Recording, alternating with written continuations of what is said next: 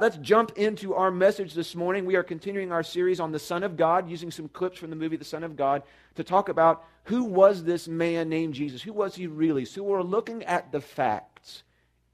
We report, you decide, I guess. You know, you have to at some point own your faith for yourself. It's not enough for you to believe what your parents taught you, your pastor tells you. You got to wrestle with this. You've got to own it. So who was Jesus really?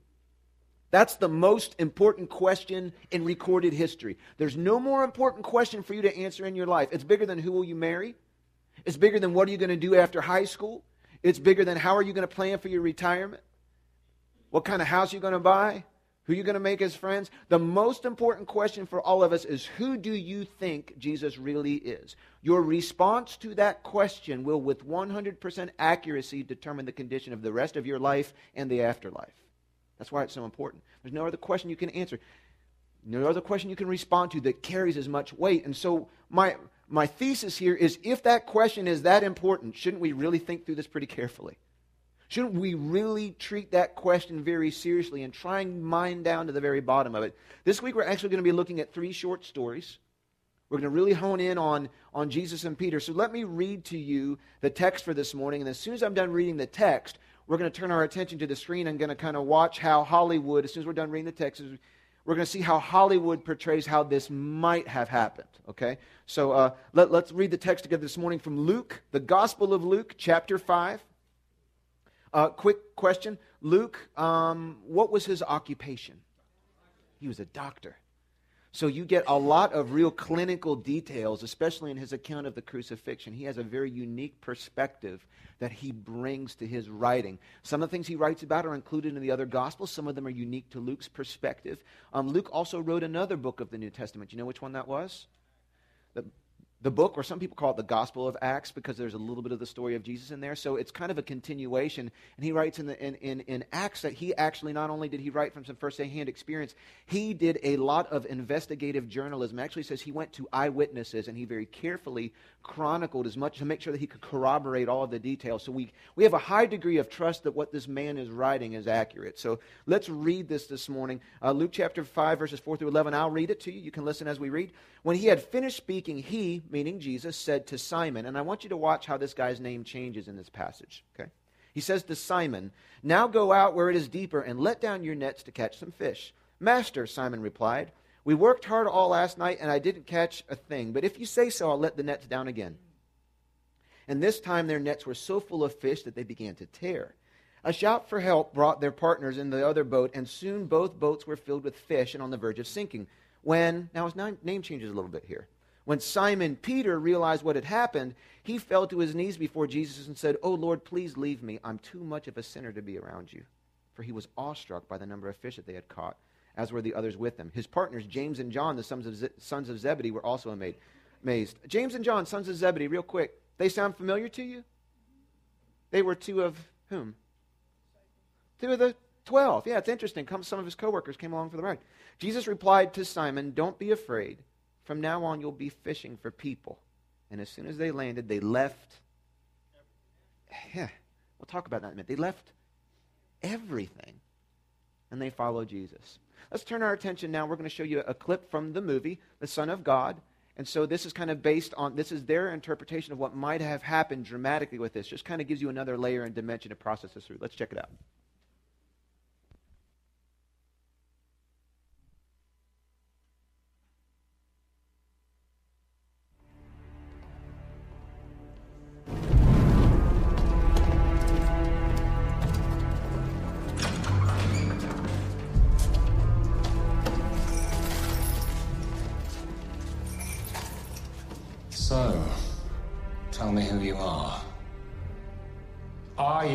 Of the Jews. Hey, Julie. That's actually a Pilate from last week there. Do you have the um, Do you have the one with uh, Peter in it? Because that would, you know, Hollywood. I mean, they really, they really changed that story up in that case. I mean, they put, they put Pilate out there. well, I mean, you know, there's artistic license, right? There's artistic, there's artistic license. That would, re- that would really change it. Julie, do you need an- another second to grab that one? No problem. No worries. Well, let's dive in here a second. I'll watch her for the thumbs up. Let's dive in here for a second. So you've got this story where Peter's out doing what he does for an occupation. And what was Peter's occupation? He was a fisherman, which means he didn't catch fish just to eat them for himself. We have to keep this in mind. You know, a lot of, there's, there's not many of us today that when we go fishing, we actually are, are going to turn around and sell them. We're, we're, we're catching them for ourselves or catching them for leash. You have to understand, he caught fish in order to sell them, and we have an indication that he was probably pretty good at it, had a pretty good business. Where do, we, where do you think we get that idea from? Where will we draw the context conclusion that he was a pretty successful fisherman from this story? What do you see in the story? Very good. He had, there was other fishermen and other boats that were under his leadership, weren't there? And when he got a whole lot of fish there, he called out and some of his other partners came. So he at least was successful enough to have some employees. This was not just him working as an independent contractor. He had other people that worked for him. And so he was, he was pretty, he was probably pretty successful. But when Jesus steps into the scene here, he steps into the aftermath of a night that wasn't very successful. In fact, he, he comes back in the morning, and you know, Peter fished at night. He comes back in the morning and he, and, and he, he goes to hop into the boat, and Peter says, We've been fishing all night, and, ha- and how much had they caught? Nothing. But Jesus says, Let's go out and try this again. And Peter's probably thinking, Man, we don't fish in the daytime. There's no fish biting tonight. This is ridiculous. But because you say so, we'll give this a shot. Jesus hops in the boat, and however it happened, we don't know what happened. Um, but Jesus was somehow able to make it so that they caught so many fish that how many fish? The nets began to actually tear. And so they have to call the other boat for help. They pull, they, they get all the stuff in on shore, and Peter has this really odd reaction. What does he say to Jesus? He doesn't say thank you. He doesn't say help with the fish. He says, to leave me, why?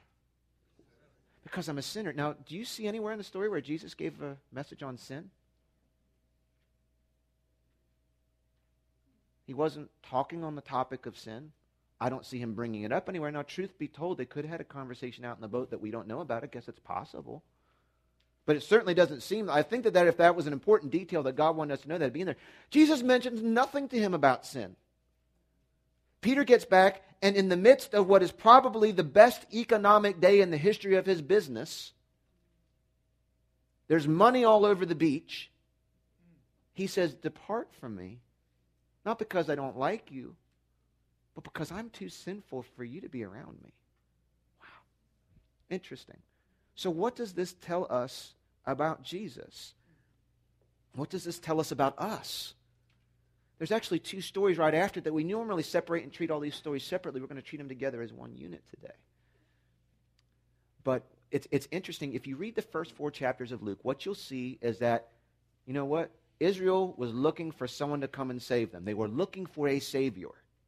But they were looking for a really narrow definition of what salvation was. Salvation meant take over the government, give us a new king, don't make us to have to live as colonial life anymore, restore us to our former glory. They were looking for a Savior who would just transform one little element of their lives.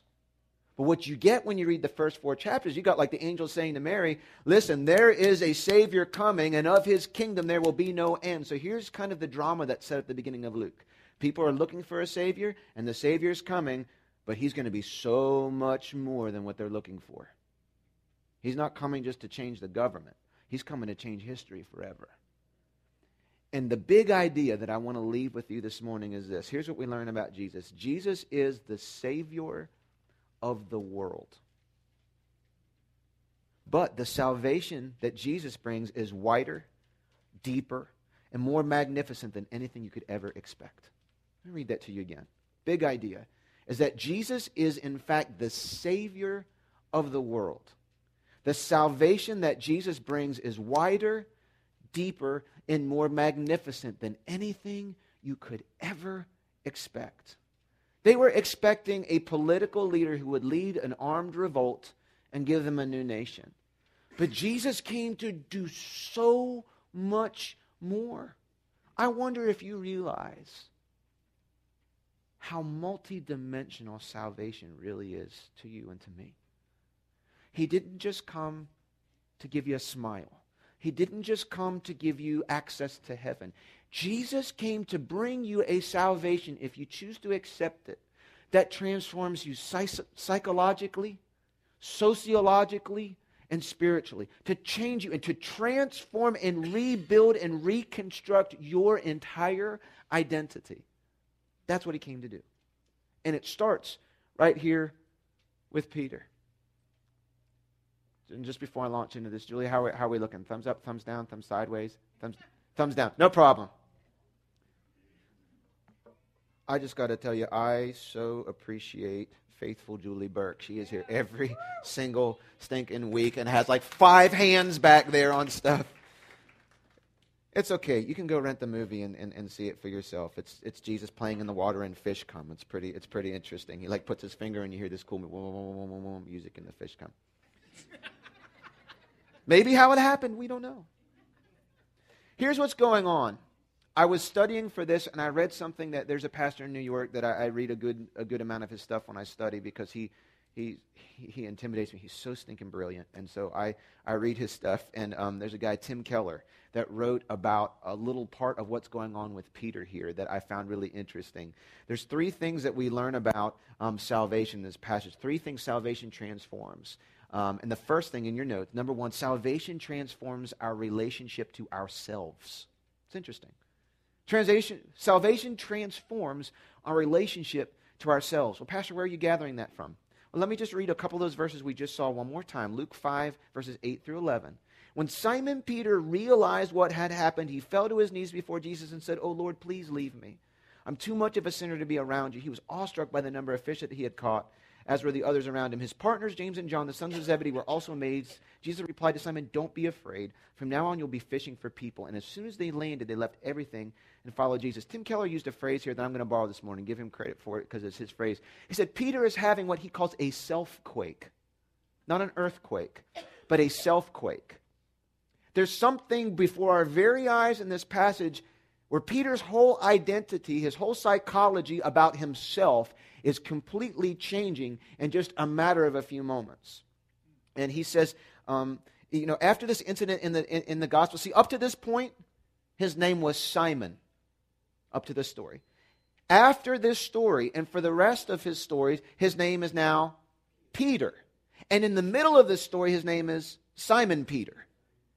So in up to this point, he's known as Simon. In the middle of the story, he becomes Simon Peter, and after this, he's Peter. You're seeing a self-quake. You're seeing the fault lines of his life cause some seismic activity, so much so that his very identity, even his name, changes. Who he is is changing through salvation and acceptance from Jesus. You, you, you've got to see there's a transformation going on. The salvation of Jesus always creates a self quake. It doesn't just forgive you of your sins and get you a little closer to God, it completely reconstructs your psychology and your identity. That's what it's doing to Peter. That's what it's done for me. Salvation, me accepting Jesus in my life, didn't just forgive me of my sins, it is reconstructing the whole way I think about me and my whole identity. And it's the most magnificent journey you could ever imagine. There's three stages of a self quake. This isn't in your notes. We'll talk about this real briefly. There's kind of three stages of a self quake that we see in this story. And the first stage is I see myself. This is the rough one. First stage of a self quake, I see myself as worse than I've ever seen myself before. Hey, that's a good one. the first stage of a self quake is that I see myself as worse than I've ever seen myself before. It happens in the story. Peter gets out of the boat on where he should be just absolutely ecstatic, slapping high fives around, right? They've had the best day fishing they've probably ever had. Most money, most sales in one day ever. And his response, I'm a sinner. I can't, I'm not even good enough to be around this guy. It's really odd. He's been around majesty. He's been around absolute holiness, absolute purity. And by contrast, he can only be recognizing how bad he really is. Anytime you're around the superlative, anytime you're around the best, the first thing that happens is we start feeling a little bit worse about ourselves. You know, when you're around somebody that's just incredibly handsome or extremely beautiful, perfect skin, perfect hair, you go to the beach, you know, and you see these guys walking down there, you know, they just have all the, you know, this, this is everything's just, you know, just the six eight pack, and I've got the keg, and it just you know it just. All of a sudden you start sucking in your gut and putting your shirt back on and everything else, right? You know, when you're around, it's not like anybody teaches us to do this. When you're around superlative things, when you're around the best, when you're around the greatest, it makes us a little more insecure and a little more cognizant of our flaws, on our weaknesses. Whenever I hear a great preacher preach, there's sometimes I just like close my notes. I'm just like, I'm never preaching again. Why would I? That's the best. When I go to the gym to work out, I try and go when there's nobody else back in the free weights area. Because I'll go back there and I'll do what feels like a good workout to me, but then there's these guys that come and have watermelons for arms. And in fact, if they're all in there working out, I intentionally don't go back to that area. I don't know why. I kind of do now. Because it, it makes me feel like I am nothing, even though what I'm doing might be good for me. It might be accomplishment for me. All I feel like is like a wimp and I can't do anything. You know, they're, they're picking up with one hand the weights that takes me like my entire body and a helper to move, you know? this happens with all of us. And it makes us very uncomfortable. It's why sometimes when you're walking into a store or into a place of business or working alongside somebody who doesn't share the same relationship with Jesus that you do, sometimes that kindness, that joy, that compassion, that holiness that you try and live through and you walk through makes other people feel uncomfortable and they can't put their finger on it. It's because they're around somebody who is a way they'd like to be that they aren't, and all they can do is feel like, get away from me, I'm sinful. And that's the reaction we really see here with Peter. He says, In this moment, I have been around majesty. I've been around greatness. And the more that I'm around him, the more of my own sludge I'm aware of. And I have to tell you that true salvation experiences, guys, they begin that way. When we're shown how pure and wonderful Jesus is, there's a discomfort that comes in our own heart. How could I possibly be around him? In fact, you know, it's not this part that we can bypass, it's even woven into some of the songs we sing. Amazing grace, how sweet the sound that saved a wretch. Do you understand what that word means? And we sing it so beautifully, but do you understand we're saying by contrast? What's so amazing is that you, as I look at your grace, I can only see myself as a wretch. Now, God doesn't want us to get stuck there, mm. because many of us just get stuck there. There's other songs too that include the phrases you know, that you would save such a worm as I. Because how can I get close to God and not be more aware of His holiness and my lack of holiness, His righteousness and my lack of righteousness, His strength and my weakness? We're just paradoxes. We're at the opposite end of the spectrum.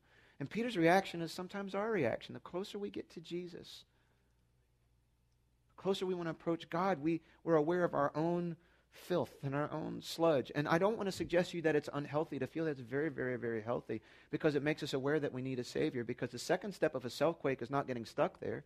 We don't just come to a place where we see ourselves as worse than we ever seen ourselves. The second step of, self, of a self-quake is then I am immediately affirmed more deeply than I've ever been affirmed before. You know, I was talking to somebody this morning, um, you know, somebody who I really esteem in the areas of teaching, someone who I try and sit under their teaching as much as they can and you know I have a good relationship with this individual, and and um, you know I just said, you know, I want to I want to hear some more of your teaching and be there when you're teaching because I get a lot from. I said, you got to understand. I was just confessing. I said it is intimidating for you to ever sit under my teaching, you know, because I'm like you're the one I really want to listen to. And immediately he said, you know, I get a lot from your teaching. And right in that moment I'm kind of feeling like, man, I'm just not anything compared to you, he turns right around and affirms me more deeply than I've ever been affirmed. Do you see that that happens with Peter? Peter says to Jesus, Please leave me. I'm too sinful to be around you. And Jesus says, You know what? I don't want to leave you. In fact, I want you to come with me. You know what he was saying? He wasn't saying, Hey, come for a couple courses. Come and let's, you know, come to this next seminar. You can carry my bags. You know what he was really saying? He said, I want you to come and be part of my family.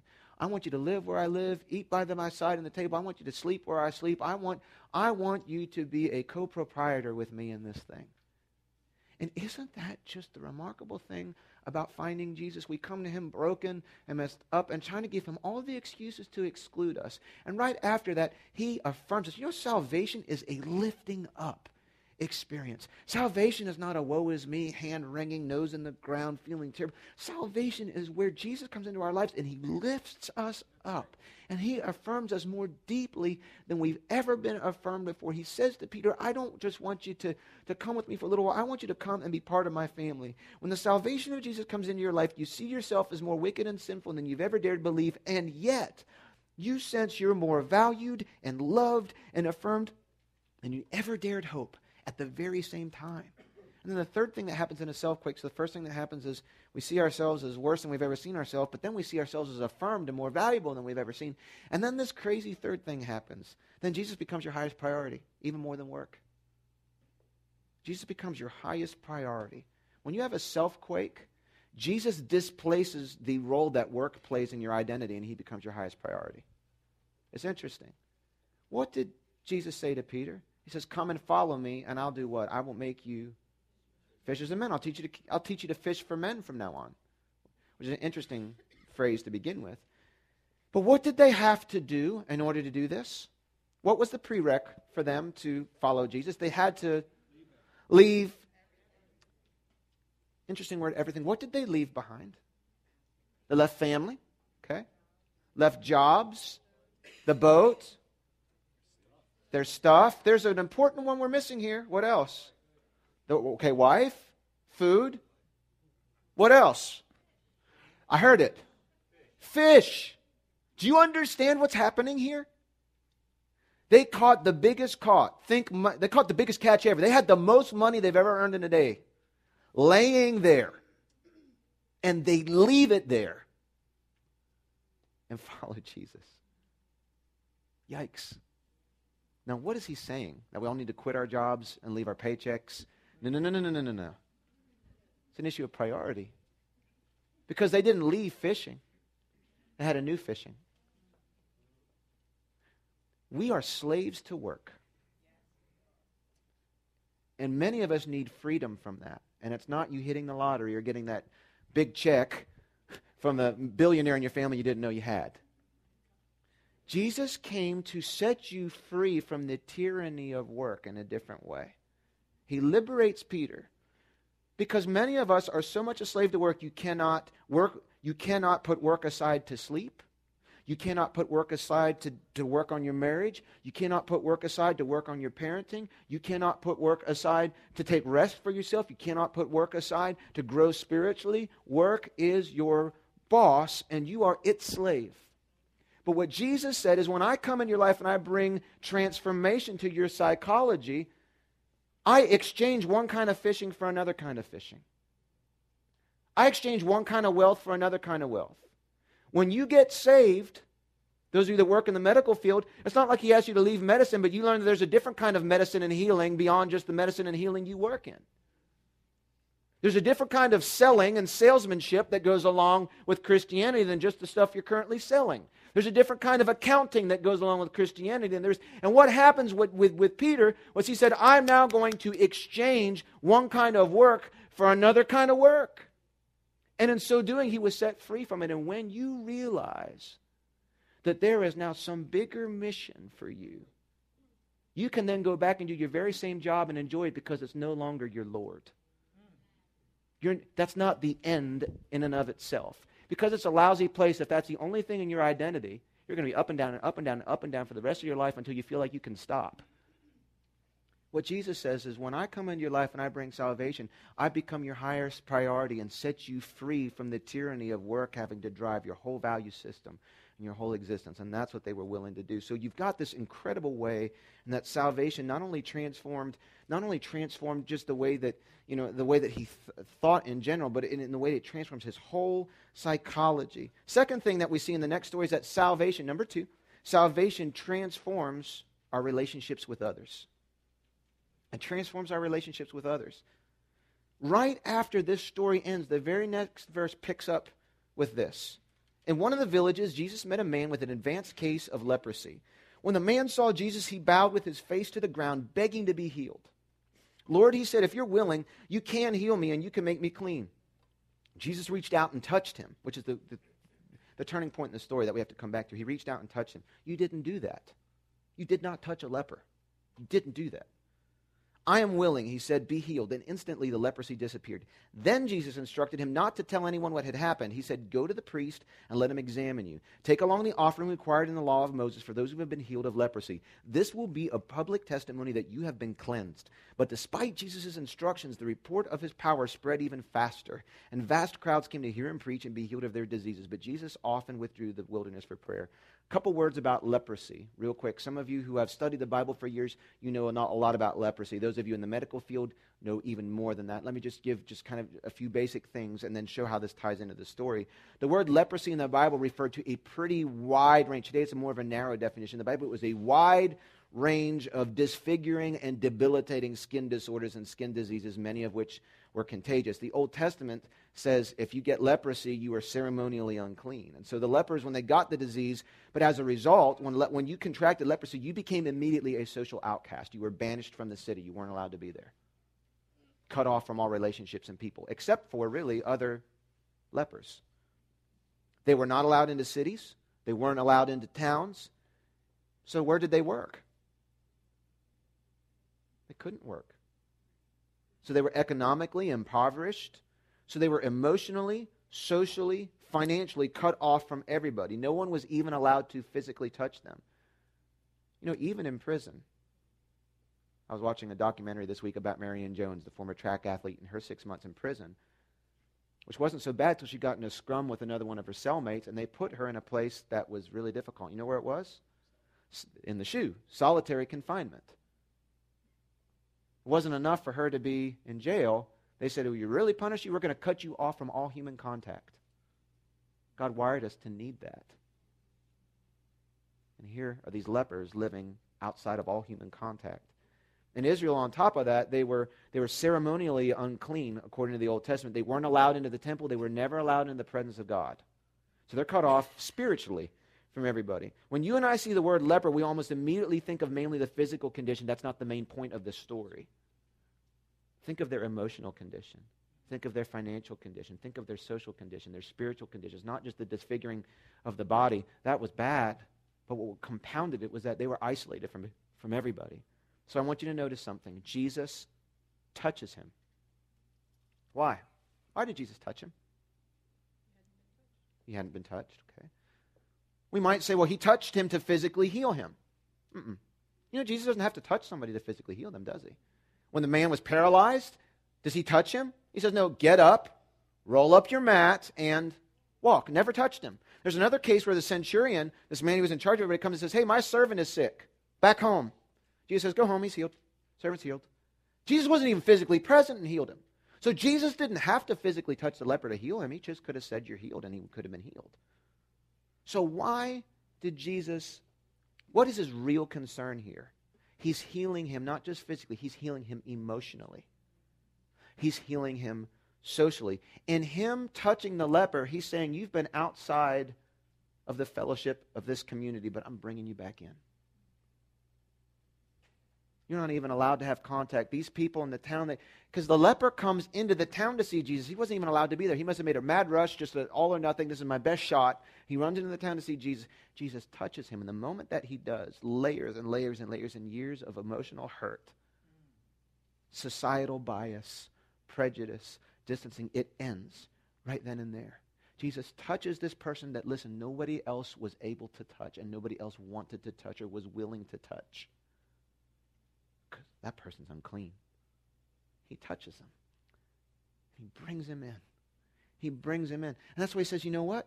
Go take your sacrifice. You go show the priest. You go ahead now. Because I've touched you, you can now be in the presence of God. Go show, go make, you know, go make the sacrifice that you need to do because one touch from Jesus. I don't care if church hasn't accepted you, other Christians have laughed you off. One touch from Jesus is all you need to have access to the presence of God. That's all that it needs to be. I don't care what taints your past. I don't care what your background or your history is. I don't care what your personal struggles are, what sins that you've dealt with and wrestled with and still. It doesn't matter to Jesus. He doesn't want you to live as an outsider anymore. He was the friend of sinners. He's the one who touched them, and he didn't become unclean. He made them clean. So, what does this mean? It's the beginning of something you'll see over and over again, especially in Luke you'll see something really strange. I want you to listen to this. There is a disproportionate number of what the world would call losers, what the world would call outcasts, who the world considers unimportant, and what the world considers defiled, that Jesus is always reaching out to and touching and pulling into community and very often even making them leaders. Aren't we to be about the same thing? Touching people to the presence of Jesus that other people hit, you're a loser, you're an outsider, you're an outcast, you don't belong, you're too much of a mess for us to deal with. We want people in the finished product. Absolutely not. That's not who Jesus was. Thank God, because I'd have been that one. Look, you know, seven, eight, nine years ago when I had to step out of ministry because of some real serious sin issues in my life and I had to get healthy, nobody wanted to touch me. All my Christian pastor friends, with the exception of about two, one of them being Pastor George, who I didn't even know at the time, but just encouraged me through phone calls and emails, heard of my story, and just said, Hey, I believe in you and you've got a future and work hard. I was the one they didn't want to touch. No one wanted to deal with what my issues were at that time. Of course, then when I get back on my feet and everything starts going again, then everybody wants to come back around and, hey, you want to speak of this? You want to speak of that? No, thank you, man. You weren't there for me when I was down. And I got to get over that, but you know.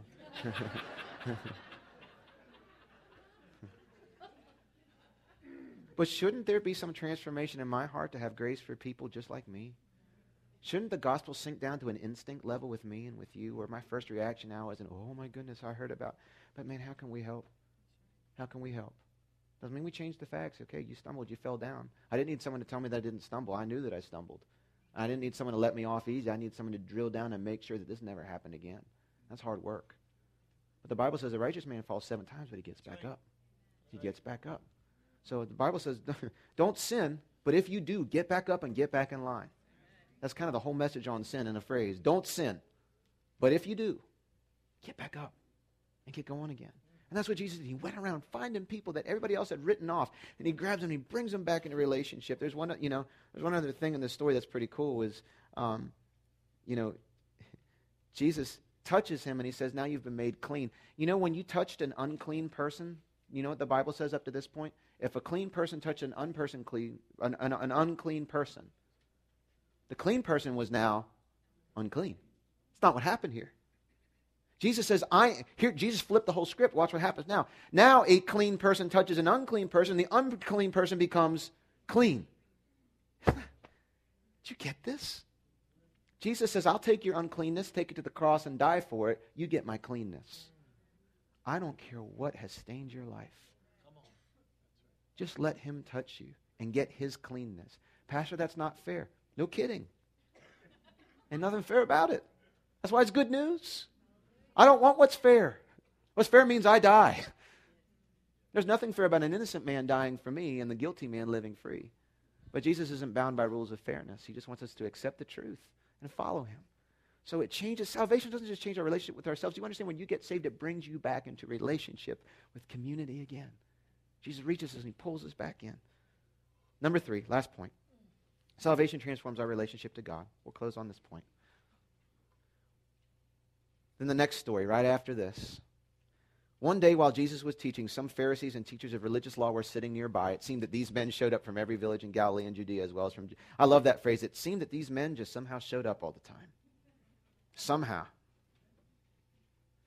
And the Lord's healing power was strong with Jesus, and someday we're going to come back and talk about that verse. Another translation says, and the Spirit of God was present to heal the sick. And I've always wondered, God, what, what conditions make your presence to heal the sick present? And is there anything we do that makes you absent? Like, what, like what's the deal there? I don't know the answer to that, so we can't preach on it today. But verse 18 Some men came carrying a paralyzed man on a sleeping mat. They tried to take him inside to Jesus, but they couldn't reach him because of the crowd, who were mutually these men that just showed up anywhere. Um, oh, man, I thought of something to say there. I need to write that down.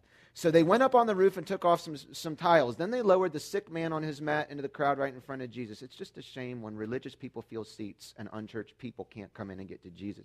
Anyway, seeing their, that doesn't apply here. That's for another church at another time that I'll talk to. Seeing their faith, Jesus said to that man, your, Young man, your sins are forgiven. But the Pharisees and teachers of the religious law said to themselves, Who does he think he is? That's blasphemy. Only God can forgive sins. Jesus knew what they were thinking, which is a scary verse, isn't it? But I didn't say it. Oh, but you thought it, and he heard it. So he asked them, Why did you question this in your hearts? It's easier to, is it easier to say your sins are forgiven or stand up and walk? So I'll prove to you that the Son of Man has the authority on earth to forgive sins. Then Jesus turned to the paralyzed man and said, Stand up, pick up your mat, and go home. And immediately, as everyone watched, the man jumped up, picked up his mat, and went home praising God. Everyone was gripped with great wonder and awe, and they praised God, exclaiming, We've seen amazing things today. Isn't that cool? I mean, my dream is to be able to leave church regularly and say, We saw some amazing things today. That's the God of the Bible. We saw some amazing things today. We saw some amazing things today.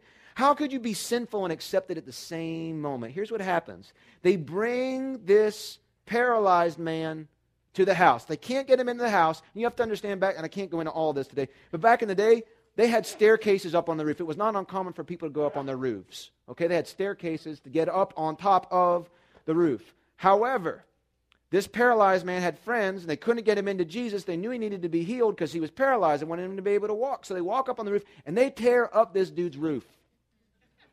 If you go home today and your neighbor's up there just tearing your roof off your house, understand these people are not just thrilled and moved by this experience. This is not like common. This is not like polite neighborly behavior. It's just as offensive back then. It was hard to build a roof back then. And they're tearing the Joker's roof apart and lowering a man down in the middle of the room. And Jesus looks at him and says something they weren't expecting. What were they expecting and wanting Jesus to do? Yeah, heal the guy so he can get up and walk. And does Jesus heal him first? What does he say? Your sins are forgiven. You need to sense the disappointment in the room. There's two groups of people that are extremely perplexed by this. The friends up on the roof, they tear up their friend's roof. They're already thinking we might get sued, but if this guy gets up and walks, they might let us off. They lower this joker down, interrupt this church service, lower him in there, and they're saying, all right, he's going to make him walk. And he says, your sins are forgiven. Can you imagine what they're thinking up there on the roof? Well, that's, that's very nice, Jesus, but uh, that's not what we need in this situation. We need a different kind of power here um, that's not at all what we want. We're up here now. Now we're vulnerable. And now everybody down there is already, they're mad at you and they're mad at us. And that's not what we need here. And all the Pharisees in the room are like, this man is speaking blasphemy. He said, all your sins are forgiven. Nobody can forgive sins except God. Jesus was making a pretty clear statement here. And I'm wondering if you catch what it is. You know, if I, you know, if I'm standing over here and, you know, uh, you know, Diana punches Mike in the nose, and I go over and I say to Mike, Mike, I would just, I would like to forgive Diana of her sin for hitting you in the nose. You'd be like, you know, that's crazy, Pastor. You can't forgive. The only person who is allowed to forgive Diana for hitting me in the nose is me. Here's what Jesus is saying I forgive all this person's sins. And you know what? The Pharisees were right because at, you know, at that point, the only person who can forgive a sin is the person who was sinned against the victim. You know what Jesus is saying when he says all your sins are forgiven? He's saying all your sins are really against me. When you lie, you're breaking my law. When you mistreat somebody that I created, you're breaking my law. And what's Jesus saying when he's saying all your sins are forgiven? He's saying all sins are against me and I am God. That's what he's saying. And that perplexed. That perplexed the Pharisees. They didn't like that, but Jesus was making a very clear statement. You need to hear this. When we accept Jesus' salvation, it restores our relationship to God. It transforms our relationship to God in the clearest possible way. He's saying all sins are, something almost as important as this. There's another thing that Jesus is saying here. He's saying this man's physical condition is not his biggest problem. Think about that. He's saying to everybody, you know, first things first, your sins are forgiven. everybody else is like, well, if you're going to do something, at least heal the guy. He's saying, no, no, no, no. Your physical condition is nothing compared to your spiritual condition. What good would it be if I get this man up and he can walk and he has never had his sins forgiven? He can walk and then spend eternity separated from me in hell. He's saying the most important thing. He said, Your physical condition brought you to me, but your spiritual condition is what really matters. You know, all the time we ask God, God, why don't you fix my finances, fix my job, fix my family, give me this, change that. You know what's most important is your spiritual condition. Those things aren't unimportant. But first things first, what point would it be for God to give you financial blessing and peaceful, peace in your family and this and that and the other thing without really having your heart? Because then what we'll think is that God's okay with us because we're getting all these blessings. We'll kind of live in this mild form of self deceit and could spend eternity separated from Him and be shocked when we get there. And what He's really saying is what's most important, what's most important is your heart. Physical suffering can't destroy you. It brought, me, brought to me, but it's not your fundamental problem. So salvation transforms us psychologically. It transforms us sociologically in our relationship with others, but it's all based on whether you're transformed spiritually. Are you put right with God through Jesus? That's the, absolutely the key to everything. It's only when we're spiritually right, when we have all these other things we want from Him. Why aren't you helping me with this? I'm sick I have a problem, I have financial problems. Jesus says none of those things are like this. Until you get this right, nothing else can be put right. So he says with one phrase, you're forgiven. Because you see what happened when Jesus went to the cross? He took on himself what he removed from that man. When Jesus went to the cross, he gave up his mobility and took on immobility. And nailed him, and they made him immobile so that that other man could be mobile again. When the leper comes into town, Jesus accepts him. Why? Because Jesus was crucified out of town, outside the city gate. He became an outcast so this guy could become an insider. That's what he's doing. He says, Only because I died, because I was paralyzed so you can get up and walk, I was cast out so you could be brought in. I became unclean. I was forsaken by my Father so you could be brought in. Do you see that? If only you could see that, see the dimensions that God wants to save us. That's how He wants to save you, friend. He wants to transform you psychologically in the way you look at yourself, in the way that you relate to others, in the way that you relate to God. There's two things I see from this story. One is that I have to trust Jesus for the long term, not just the short term. Because in the short term, Jesus sometimes asks us to do some crazy things that make no sense without following him for a long time to see. How. He asked Peter to leave all that stuff there. And if Peter was just following Jesus for two weeks, it wouldn't have made sense. He wasn't with, he wouldn't have been with him long enough to see how this all panned out. There's going to be days that following Jesus is difficult, and it makes you raise questions. When you're praying for things that don't seem to come to pass in the time that you need them to, it gets tough. When you pray for sick people in your life and they don't get better, when you're mistreated, when you put in for when you put in for a job that you want and God gives it to you and then they tell you, "Hey, this promotion you get comes with a pay decrease." That doesn't make sense. It doesn't. I'm giving you real stories from people that are sitting in this room. You have to follow Jesus for the long haul. The other thing I learned is that it takes a long time for the gospel to sink to an instinct level. In other words, when our first reaction is the right reaction. Said to someone the other day, they're like, well, I'm sorry I lost it. That was a bad first reaction for me. I said, well, as long as your last reaction is the right reaction. But you know where I want to get? I want to get to the point where my first instinct, my first instinct is right. You know, first time Jesus calls Peter when he's in the boat and he comes ashore, Peter says, Get away from me. But you know that they met in a similar circumstance later on? After Jesus was crucified and buried and rose from the dead, Peter had gone back to fishing because he hadn't had any other instruction in a while. He's out one day fishing and he hears a voice call from the shore, Throw your nets out on the other side. Throw your nets out on the other side. And he does. And he immediately recognizes it's Jesus. And you know what, you know what he says? You know what he does? He doesn't say, Get away from me. He jumps out of the boat and, like a madman, runs to Jesus. Because at this point, the gospel has now sunk down to an instinct level. He's like, The next time I hear Jesus' voice, I'm not going to try and distance myself. I'm going to run right to him. Those of us that have been following Jesus for some time, this is our challenge. Has the gospel really sunk to an instinct level for you? Or now your response? God has so transformed you that you don't have to like make the wrong reaction, go home, feel convicted about it, pray, go ask for where you just start living more instinctively the way that Jesus wants us to live. It's beautiful when you see that change. That means the gospel sunk down beyond just your thoughts and behavior patterns into the very real desires that drive us. Isn't it nice when compassion is your first instinct, when forgiveness is your first instinct, when grace and mercy is your first instinct, when confidence and courage is your first instinct, rather than beating yourself up two days later and saying, Oh, I missed an opportunity three days ago? It can sink to that level. Just a moment, I'm going to give you a chance to accept Jesus, but we got that video clip ready now that we've talked about all this. Let's check out. Let's check out. There's a cool little phrase at the end of this that is a great way for us to close this morning. Julie and Paul, you guys are awesome. Thank you for working on that for us. Here we go. Check it out, and then we'll close.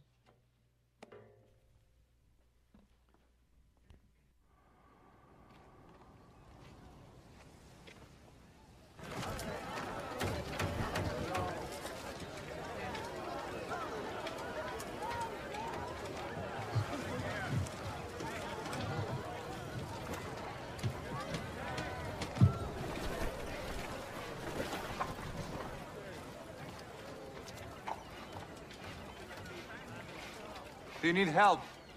I'm not looking for any help. And besides, there's nothing to help with.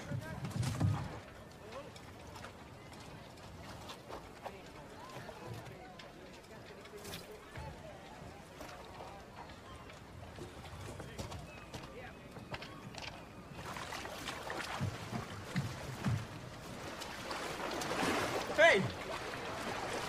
You can't just climb into my boat. Yeah, you're right. Give me a helping hand.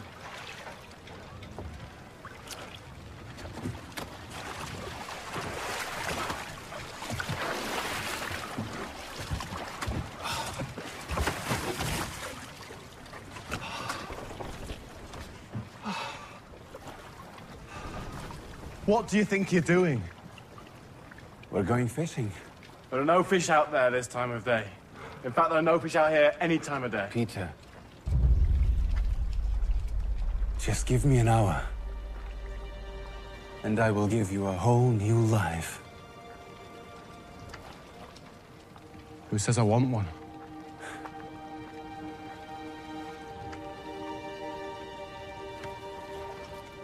I'm telling you.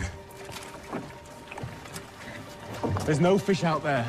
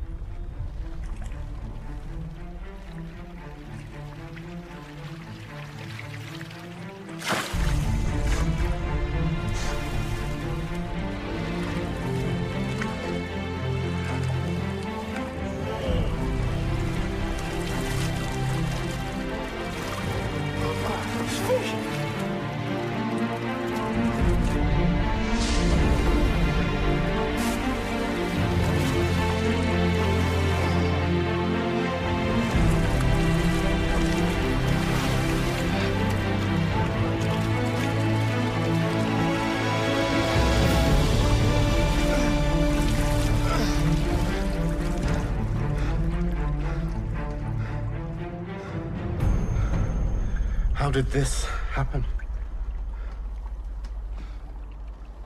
What did you do? I'm giving you the chance to change your life.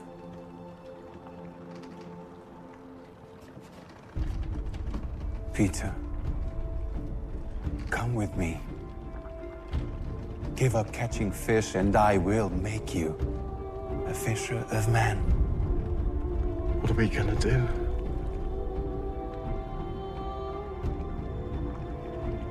Change the world.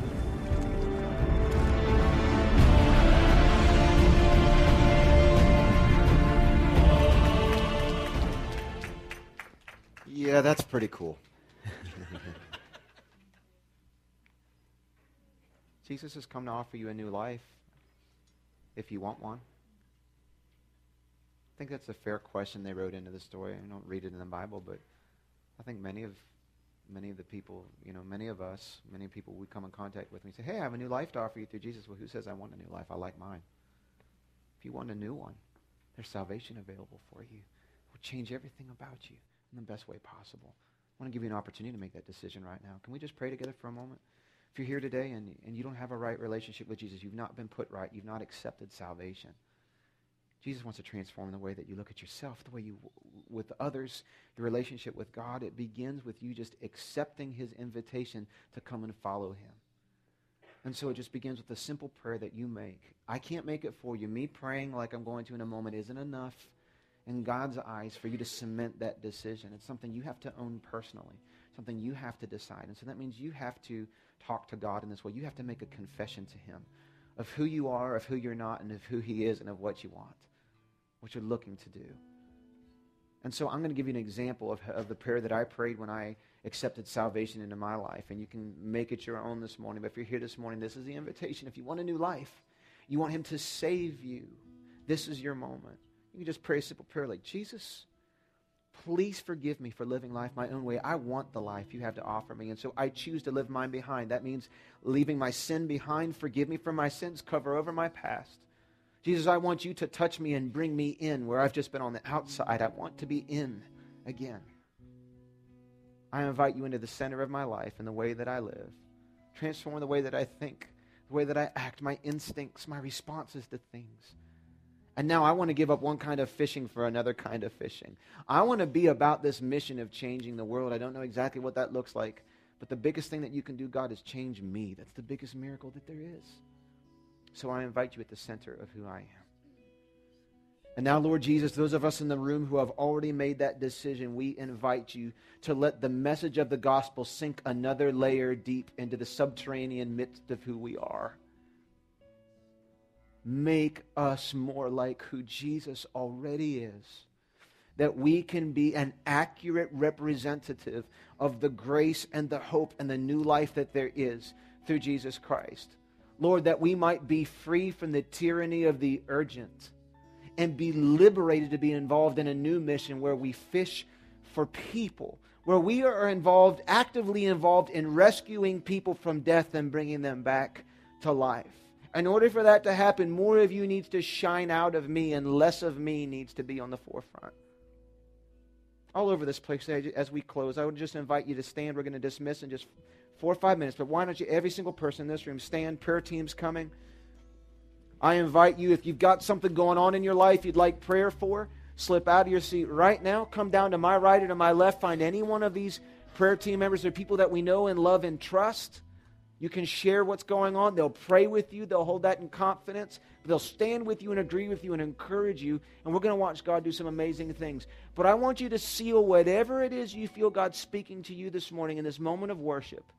And then we're going to close and dismiss together. But just hold steady for just one moment. I just want you to let this sink in, just another couple layers deep. Don't go out here the same way you came in today. Let God finish what He's starting in your heart this morning.